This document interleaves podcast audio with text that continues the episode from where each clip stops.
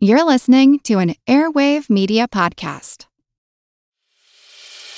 As a longtime foreign correspondent, I've worked in lots of places, but nowhere as important to the world as China. I'm Jane Perlez, former Beijing bureau chief for the New York Times. Join me on my new podcast, Face Off US versus China, where I'll take you behind the scenes in the tumultuous US China relationship. Find Face Off wherever you get your podcasts. Before we get in it today, let me take a moment to recommend that you take your ears on over to Travis Dow, who hosts more podcasts than you can shake a stick at. Interested in German history? Well, Travis is on that. How about alchemy? Travis is on that too. What about the history of the US auf Deutsche? Right again, Travis Dow has that covered too. So please pop on over to agorapodcastnetwork.com to check out Travis Dow's symphony of podcasting, as well as all of the other shows who are a part of the Agora network. That's A G O R A podcastnetwork.com. Thanks, and enjoy the show.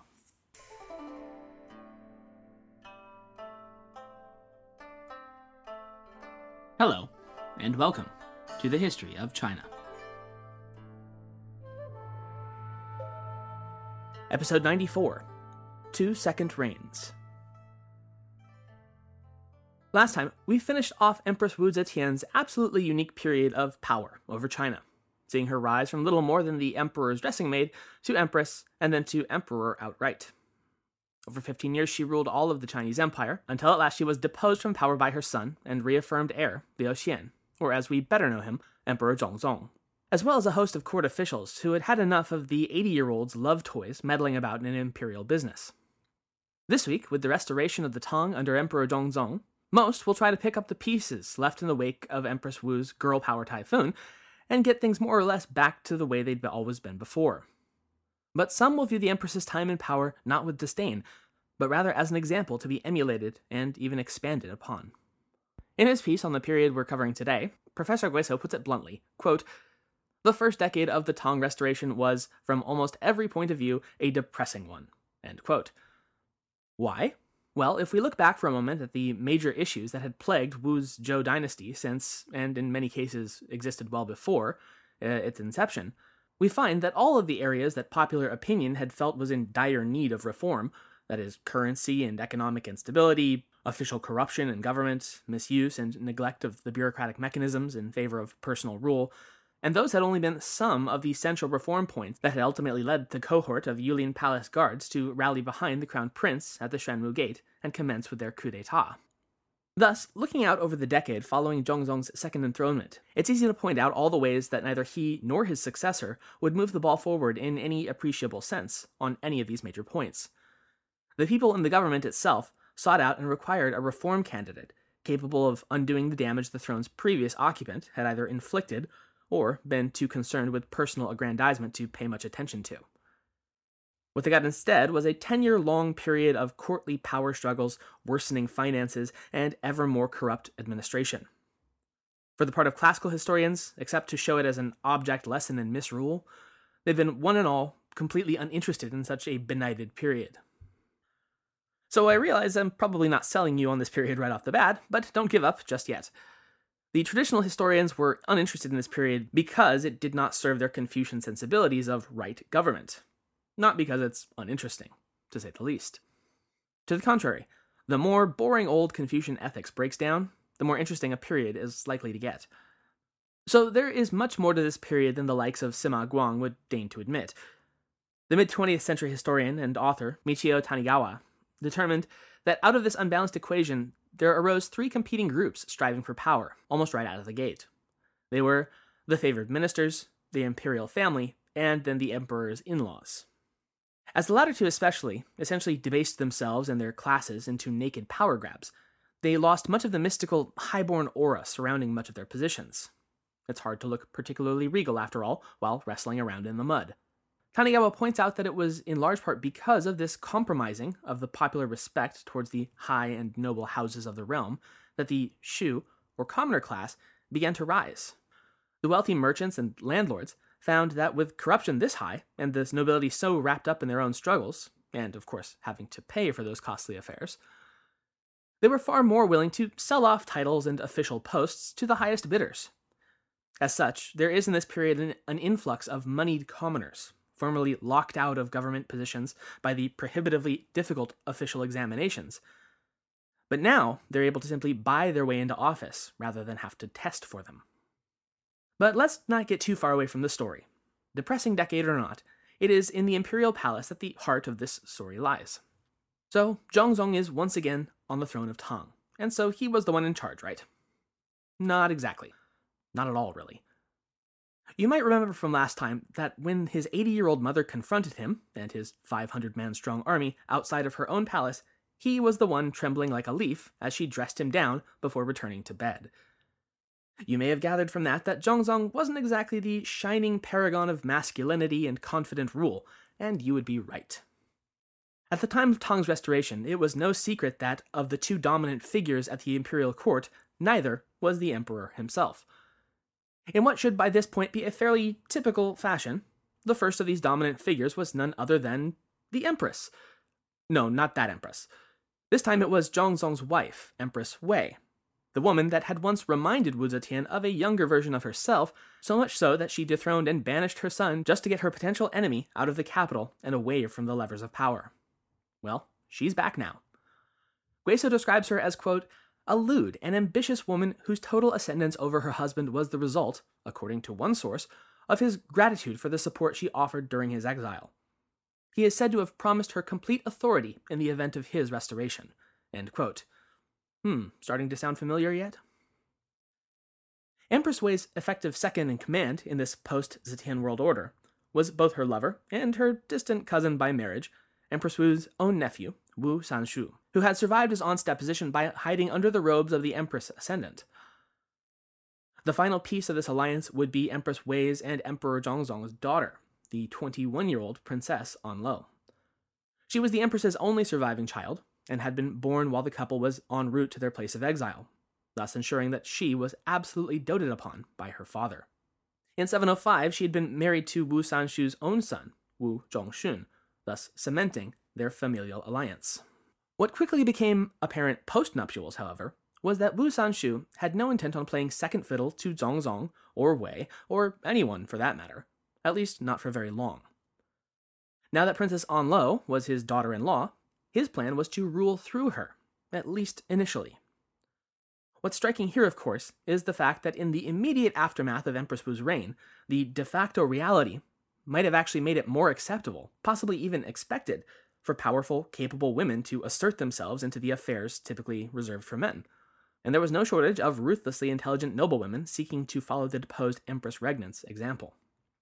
This more accepting sentiment towards women in the public sphere, however, was tested to its extreme right off the bat by Wu Sansi when he pressed Princess Anlou to assert her own claim as the heir to the throne of Tang. The court, Guisso points out, was stupefied. It had been one thing to accept Wu Zetian on the throne. She had been there so long, her grip on power so absolute, that she must have seemed more a force of nature than some sort of precedent setter. Yet now was the logical outcome of her reign her granddaughter asserting the right to inherit the throne from her father. The outcome was as disappointing as it was predictable. Wu Zetian was one thing, but another woman on the throne was several bridges too far for many of the powerful members of the court. And they banded together to deny the princess her claim and declared that the temporary heir would be another of Zhongzong's sons by a lesser consort, named Li Chongjun. In essence, the court had come together to declare, yeah, we don't know exactly what we want, but we know that we don't want her. Yet, in spite of this setback, Wu Sansi was as determined as ever. He next began a campaign to get those leading figures most likely to oppose any of his schemes out of the way. Assassination was too messy and would lead to suspicion and accusations, so that was out. It would be all but impossible to get them all demoted or fired without the rest banding together against him. There was, however, a third option. One of the funny things about the multi tiered system of government in the Tang structure was that royalty, revered a position though it was, did not necessarily have any authority in the government processes. This is not unlike royalty in many other monarchies, but what it allowed in this instance was for Wu Sansi to use the Empress Wei's authority to promote and elevate his five chief opponents and named them royal princes, which secured them privileges galore, no doubt, but effectively kicked them upstairs out of their ministerial roles and into powerless minor princedoms. But Wu wasn't finished with these five who would have stood against him. Rather than allow any of them the chance to escape their gilded cages, by the year's end, he'd be able to find pretexts for official rebuke and banishment for each of them in turn. Professor Guisso writes of the incident, quote, It must have brought a smile to the lips of the old Empress Wu to see her nephew so quickly supreme, and turning to the reenactment of some of her former measures. She would die later that month, so she, as usual, seemed to have ended on a high note. Back at the court, with the five troublemakers now way, way out of the way, Wu Sansi had only two others to contend with who could potentially rival his own power. They were the former emperor Ruizong and his and Zhongzong's sister, Princess Taiping. They, however, would prove to be rather disinterested adversaries, at least for now, and were easily placated by Sun Shu with gifts of some 10,000 households of revenue each. By all accounts, truly enormous bribes, and illegal at that. Tang law stipulated that the legal limit for the number of households a princess could claim was a mere 300. Yet, though there could be denying such a huge legal breach, no one dared speak out against Wu Sansi or Princess Taiping's arrangement. Later that year, Taiping, as well as six other princesses, were allowed to hire on personal staffs on the same scale as the princes of the blood, i.e., those with a direct relation to the ruling line. This special allowance entitled them to administrative staff for their fiefdoms, preceptors, a household administration, a contingent of personal bodyguards, as well as a contingent of palace guards. The posts were to be filled as the princesses saw fit, and each and every one of them began selling them openly to the highest bidders. This was no tiny number of staffers either. Sima Guang in the Zizhi Tongjian lists the number of staff personally appointed by Wu Sansi alone at more than 2,000, and with an additional 1,000 eunuch servants appointed as well. During this period, one court official, clearly aghast at the sheer volume of these superfluous positions, wrote bitterly that, quote, There is not enough gold and silver for the seals of office alone, nor sufficient silk to provide gifts. Though personally enriching the nobility involved, such vast expansions of these bureaucratic staff postings, each requiring payment, lands, and titles in turn, would have been extremely costly to the already floundering imperial economy. As of the year 707, for instance, a posting to the Buddhist clergy could be guaranteed to a member of any social class for a mere 30,000 cash, whereas for 10 times that amount, a position within the household staff of the princess in question was yours for the taking. Why were such extremely expensive positions such a hot commodity then? Money wise, there was a great return on investment for a person able to afford such a position. It afforded immunity from corvée labor duties for the state as well as all normal taxes on the peasantry. But of course, the main appeal for wealthy merchants and landlords was the opportunity for social advancement beyond the gates of peasantry and into the halls of officialdom. And they were popular enough that, though thousands of redundant and superfluous positions had been created, quote, yet some men still waited years for posts to which bribery, outright purchase, or occasionally talent had entitled them. Nevertheless, the princesses in question did little to earn anything but the ire of the people in and around the capital. As with the charges leveled against the late Empress Wu, many of these are reported by historians aghast at the prospect of women in political power, and so such accusations should be looked at critically. Still, Sima Guang tells of them illegally seizing lands around the capital for themselves, massive construction projects, diverting streams and thus disrupting local farming, and most damningly of all, if it's to be believed, purportedly even regularly seizing the children of the poor families to be used as slaves. The state treasuries were depleted more and more as they dipped further in to fund their personal and religious projects and constructions. One official lamented that though the granaries were empty and the people exhausted, new temples were forever popping up all over the capital city, ranging in scale from costing tens of thousands for even the smallest project and swiftly spiraling well into the millions. The following winter, 706, the imperial court returned again to Chang'an.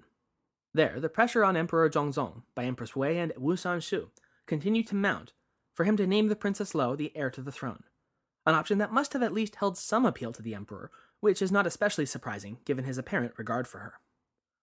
But you'll remember that there was already someone seated in the heir's chair, albeit, for now, as little more than a placeholder, but there, nonetheless, Prince Li Chongjun and it had been made as obvious as it could be by the Empress, the Chancellor, and their whole staffs that they were all out to get him ousted and quite possibly killed. They would verbally harass him, even going so far as to refer to him as a slave, and make him feel very justifiably in fear for his life. That mortal fear would turn to violent preemptive strike the following fall, when Prince Chongjun enlisted the aid of a veteran steppe general, Li Duozuo, and another of his cousins, and their combined attendant 300 Yulin guardsmen. Together, this vindictive force marched on the Wu family compound, where they found and executed Wu Sansi, as well as his son, Princess Anlou's husband. The force then turned toward the royal palace itself, intent on finishing the job. However, the royal family, the emperor, the empress, and the Princess Anlo, were able to barricade themselves within the tower atop the Xuanwu Gate. And from there, Zhongzong showed a rare flash of courage that would elude him much of his life. He issued personally a dramatic appeal to the hundreds of soldiers massed outside his tower, urging them to reconsider their actions and to turn on those who would command them to strike against the sovereign. And it was super effective. The Yulin guardsmen were not nearly as committed to overthrowing the emperor as their commanders were, and so, in what was apparently fairly short order, unturned their coats and slaughtered their general Li Duozuo. The by now ex heir, Li Chongjun, turned and fled, and would make it as far as the borderlands of Tibet before Tang agents at last found and killed him. Wu Sansi was now out of the picture, but the remaining parties to the plot were no less committed to the achieving their goal of Princess Anlou as the heir, and now the path was open. The former heir had been branded a traitor and hunted to the ends of the earth, and it would seem that Anlou would be a shoe in. And yet here she really, really manages to slip up, because though Sansi's plan hadn't died with him, his sense of tact and subtlety certainly had. Over the course of 707, Princess Anlou moved with all the subtlety of a giant panda, critically, fatally stumbling her way into fingering Ruizong and Princess Taiping for some nonsense that they were easily able to swat aside. Anlou had just undone one of the foundational underpinnings of her father in law's carefully laid plans. She had roused the sleeping dragon, the daughter of Wu Zetian, against her. In the short term, the three years between Anlou's ill advised move against Taiping in 707 and 710, it would seem that no action would be taken against her in retribution. But Taiping did not forget, and she did not forgive. Instead, she used those three years to build a bulwark of support both within the court and as well as with her brother, Ruizong. With those firmly in place, in mid 709, she began a whisper campaign directed at her other brother, the Emperor, to alert him of the misbehaviors of both his wife and daughter. Zhongzong was duly angered at the prospect of his own family committing potential crimes, and began voicing his displeasure about them openly as of 710. And then, wouldn't you know it, he up and died, suddenly and mysteriously. Nothing suspicious there, surely. On the contrary, many, and particularly classical historians, have been all too ready to point the finger of blame at either the Empress Wei, her daughter Princess Anlou, or both of them together. The alleged weapon? Poison, of course, slipped into Zhongzong's favorite cakes. Imagine that, the granddaughter of Empress Wu using poison as a weapon against her own family. It's almost poetic. Which is not to say there's any firm evidence either way, certainly not enough to bring up formal charges. However, the fact that Empress Wei waited to tell the court for two days or more, while she secured important positions for her family members, and fastened her son, the crown prince, firmly on the throne before revealing that, oh no, my dear husband is dead, well, that doesn't do her case too many favors. The heir to the throne, Zhongzong's last surviving son by any of his wives, as a matter of fact, was a 15 year old boy named Li Chongmao. His posthumous name, Shang, meaning the child emperor, might give you a hint as to the length of his reign. Did you guess two weeks? Because that was all little Emperor Shang got to enjoy his new chair. Because whether or not Zhongzong sat at the throne, Princess Taiping was only getting started. On the 17th day following Emperor Shang's enthronement, a force led by Taiping's nephew, Li Longji, and accompanied by Taiping's own son, approached the Xuanwu gate of the imperial palace under the cover of night. Now I know I've thrown a lot of names at you today, but Li Longji is definitely the one to triple underline in today's story, Though he starts out as kind of a bit player, he's going to get, well, you'll see. So Li's small gathering outside of Xuanwu attracted the notice of the gate's Yulin guardsmen, who I think by this point have pretty much earned themselves the distinction of worst palace guards ever. They seriously seem to do nothing but join rebellions against the palace they're supposed to be defending. And here we go again. Li Longji managed to, once again, convince the gate's guardsmen not only to let him in, but to join up with him against the young emperor and his guardian, the Empress Dowager, Wei. The plan proceeded flawlessly. All of the right palms were greased, undoubtedly, first and foremost the outer guardsmen themselves, And in short order, Li Longji's little band of assassins was within the imperial compound. Any members of the Wei family the group could find were killed on sight, along with the Empress Wei, her chief of staff, and Princess Anlou as she applied her makeup. Guisso notes, quote, It was a smooth operation, one which required money and influence. The 25 year old Longji had neither. end quote. Obviously, this plot had some major backing, and it would only be a matter of days before she revealed herself. The Princess Taiping would burst into the imperial audience chamber as the adolescent emperor sat on his throne. Ignoring whatever protests might have been uttered, Taiping marched straight up to the throne and physically dragged Emperor Shang off of it, literally casting him down from his position. Taiping then summoned her surviving brother to the throne room, offering Ruizong his own second chance at rule. Ruizong, ever the weak kneed yes man, accepted the offer, though undoubtedly with great reluctance. He was, after all, being put back into the exact same powerless situation that he'd had under his own mother before, and he'd barely walked away from that debacle in one piece. Now he was being forced to relive the experience, but this time dominated by his sister. Sima Guang writes, quote, Whatever she wished, the emperor granted. From the chief ministers down, appointment and dismissal hung on one word from her. The most powerful people in the land flocked to her doorway as if it were a marketplace. It seemed that Taiping was following almost the exact path to power paved by her mother, the late Empress Wu. Use the men in your life to insulate yourself until you can usurp the throne outright. Guisso points out, though, that in one critical area she failed to secure her supremacy. He writes, quote, Expecting her weak brother to have a long reign, she took no part in the designation of his heir. The choice was between his eldest and legitimate son, Li Chengqi, and Li Longji, whose merit in leading the coup had made him a candidate. Unsurprisingly, Emperor Ruizong hesitated to make a selection by himself, but was helped in making this difficult choice by the apparent selflessness of his eldest son, Chengqi, who volunteered to give up his claim in favor of his cousin. Thus it was that in mid July, 710, Li Longji would become the crown prince to the Tang Empire. Though at the time, Princess Taiping offered no opposition to Longji's appointment as the heir to the throne. Within weeks, she seemed to have realized the enormity of her error and mounted a tremendous campaign of slander against him. Though it's uncertain precisely what caused her to change her mind about this new crowned prince, it seems likely that he simply showed too much capacity. That is, he was too good at doing the actual job, and not good enough at getting bullied around by her. In fact, just the fact that it was Li Longji named as heir seemed to mark an uptick in overall morale. And Sima Guang writes of it, quote, All were agreed in believing that the atmosphere of the Zhenguan and the Yonghui periods had been revived. As the crown prince grew into his office, he remained unobtrusive, but visible enough that his popularity continued to rise at court and beyond, largely through his overarching support of paring down the thousands upon thousands of bureaucratic offices. Nevertheless, Prince Longji remained keenly aware that Princess Taiping would continue to do everything she could to drag his name through the mud, and, she hoped, bring him down altogether. Though the Crown Prince hesitated to overtly act against his aunt, a number of his followers were not nearly so demure. On their own initiative, two of Longji's lieutenants gained audience with the emperor and convinced him that the best and easiest solution to end the tension within the imperial household would be to remove Princess Taiping from the capital altogether. Ruizong reluctantly agreed to a temporary exile, and his sister and benefactor was moved to the nearby residence at Puzhou. From there, however, she found her ability to manipulate events within the capital little diminished, and since it had been his own men who had convinced the emperor to banish her, Prince Longji must have known that she blamed him and would seek to retaliate in kind. In an ill conceived attempt to mollify Taiping, Longji had the two ministers who had her banished demoted from their posts, an act the princess immediately capitalized on by replacing them with ministers loyal to her. In short order, by the year's end, in fact, Longji himself was literally begging the emperor to recall the Princess Taiping back to the capital just to end the economic pain she was inflicting on his interests. But all this swirling intrigue building to an inevitable climax, was about to be undone by a sign from heaven itself. Long sunk in doubt and disillusioned by his family's constant infighting, Emperor Ruizong saw the comet that blazed over Chang'an through the midsummer sky of 712, and in it he found an answer. It was a decision he'd been pondering for some time now, but now it had been confirmed by the skies above.